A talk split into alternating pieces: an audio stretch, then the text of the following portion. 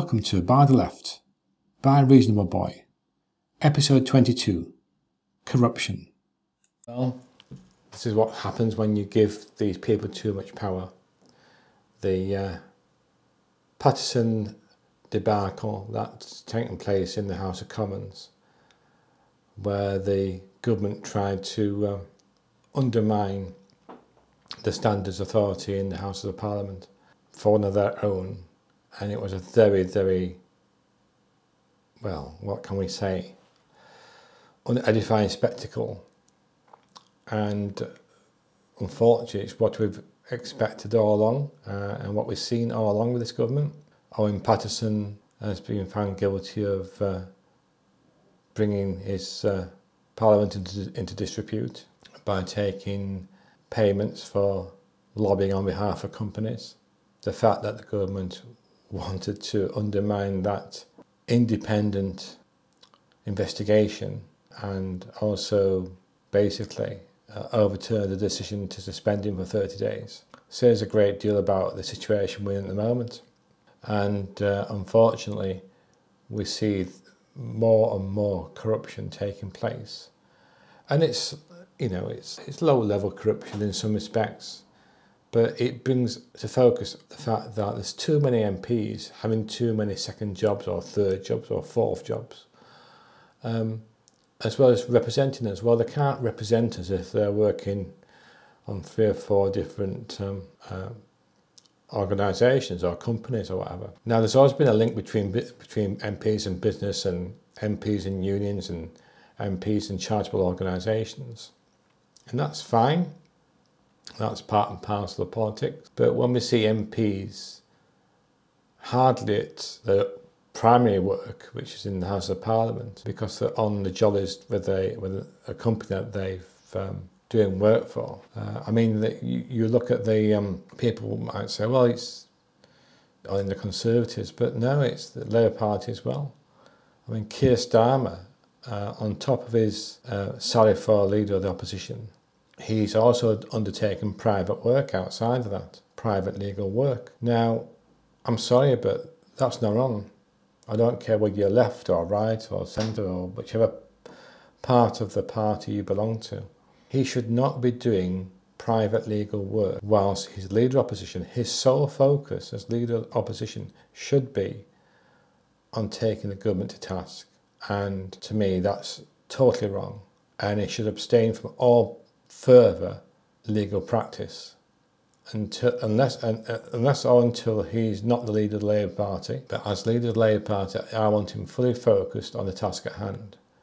And you can't be if you're doing 15, 20 hours, uh, for, you know, even five hours of work, but you know, for legal interpretation of, uh, of law and what have you. So you look at the fact that they're on about 82,000, 83,000 pounds a year, an MP, I think they're thereabouts. They then get subsidised train travel, you know, they claim their tickets back. I mean, that's fair if you're going from constituency to, to, to London. You then claim back your mortgage or rent. You then claim back all the utilities, so all your council tax, all your water bills, all your electric bills, all your gas bills, you, you know, telephone and mobile phone. Claim all that back if you have children, you can claim £5,345 per child, I think it is, up to, the age of, up to the age of 18, and you can claim for three children. That's per year. You also get subsidised meal and sub, subsidised drinks. They're onto a good thing here, these MPs. And um, you know, when you consider that you know, they've just taken £20 away per week away from universal credit. You know, that £20 a week, that's, shall I say £80 a month, to make it, say, say it's a four week month. So it's £80 a month. That's under a thousand pounds a year, £960 a year. You know, that's not, not even a fifth of what they get for children. And they can turn around to people and say, oh, we can't afford it. Yes, I, I know it will be a bigger figure because obviously we're talking about 650 MPs as opposed to millions of people on universal credit. But that's not the point. we have people turning around to other, to other people saying, no, you can't have that, you can't have this, you can't have that. And then clinging on and making sure that they get what they get exactly the same. So the final sorry pensions ended. So what did the uh, but they kept theirs. So it's this hypocrisy that we see time and time again. And I think it's about time that MPs actually lived in the real world once. They're getting subsidised by us, and I'm, I'm not I'm not saying they shouldn't get costs for staffing costs for running the constituencies. I'm not saying they shouldn't pay costs towards administration at House of House of the Commons. I'm not I'm not saying they shouldn't have, shouldn't be able to claim their um, travel expenses back. But you know they were given ten thousand pounds when COVID started, so that they could use it to run their offices at home. Well, you know we have MPs pay, actually sending in their utilities bills from home because they think that they're at home. My, my, my problem with that is that if you're an MP who doesn't live in London and lives far away and you commute into London and you rent a flat or you pay a mortgage, which is then reimbursed, well, it's paid for, it's paid for by the, the House of Parliament, and then you have all these utility bills paid as well, and that's one thing. But when MPs are at their home, and I mean their home, not their their real home, which they pay for anyway, and they pay for their utilities at home anyway, to then turn around and say, "Oh, we can, I'll send the utilities bills in for this, from my home." I think that's totally wrong. It's your home. It's not a flat that you use when you're at work. It's your home, and your home bills should be yours alone to pay. We shouldn't have to be paying for those. So this stench of corruption, which has gone, gone through the House of Commons, I think this is the starting of the end of of people's trust in MPs.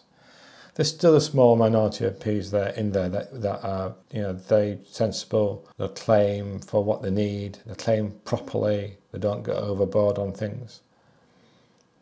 But there's a lot of MPs that I believe there's a lot of MPs and they're just in it for the money and the power and the privilege, and they couldn't give two tuppence for what we think. And I think it's high time now that we put some pressure on the uh, House of Commons Authority and said, look, these subsidies have got to stop, and you've got you've got to tighten up on what people can claim for. I think yes, people may make the argument, well, were, it's COVID and they were at home and they were and they were uh, still carrying on. Well, you know, Go to your constituency office. Use that. You know, you've got an office there, use it. Don't work from home. I think this has shown MPs in such a poor light. Not, I mean, not, not a lot of people trusted them in the first place. But uh, even so, even now, I think this is, and I think the Conservative Party have just sort of realised this is a te- step too far. And for Johnson not to see that in the first place shows how poor his judgment is. Um, I think there's an awful lot of Conservative MPs looking over their shoulders and thinking, this is going to really damage me. What does it look like to my constituents? And all MPs should be looking over their shoulder, to quite honestly, about you know, and thinking about how my actions impact my constituents, because I don't think they they make decisions and they're not impacted on that by those decisions. So, I think the more that these things come back to come back to them, you know, that twenty pound a week reduction in universal, credit, you know, we should that we should be saying to them, okay, so if you if they can't if you can't afford a thousand pounds a year for for someone, then you can't have your you you are going to take away one of your payments for your children, which is five thousand. I think it's five thousand three hundred and forty-five pounds. I think it is. I might be wrong on that, but it's certainly over five thousand pounds a year. And see how they like it. Hit him, hit them where it hurts in their pocket, and they'll squeal and they'll shout, and because it, it's the only way we're going to get these people back into line. And I mean, you know, we've got to do this in a sensible manner. We've got to make sure that we We on their case all the time. Don't care what party the MP is in. They should be doing the work for us, not for them, for us.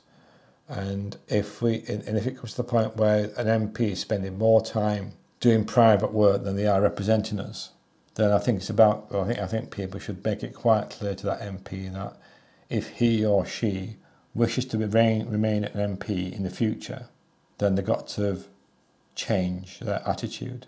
You know, write letters to them in a civil manner. Uh, when you talk to them, be civil, but make it quite clear and quite fair and firm with them to say, we pay you to do a job. You're not doing that job. You either do that job properly or you resign. If you want to be on the board of directors of a company or companies, that's, that's fine. But you can't be an MP as well. So make your choice. Do you want to be on the board of directors or do you want to be an MP? And we need to do that for every single MP. Make it really clear to them they work for us. We don't work for them, they work for us. Reasonable boy out.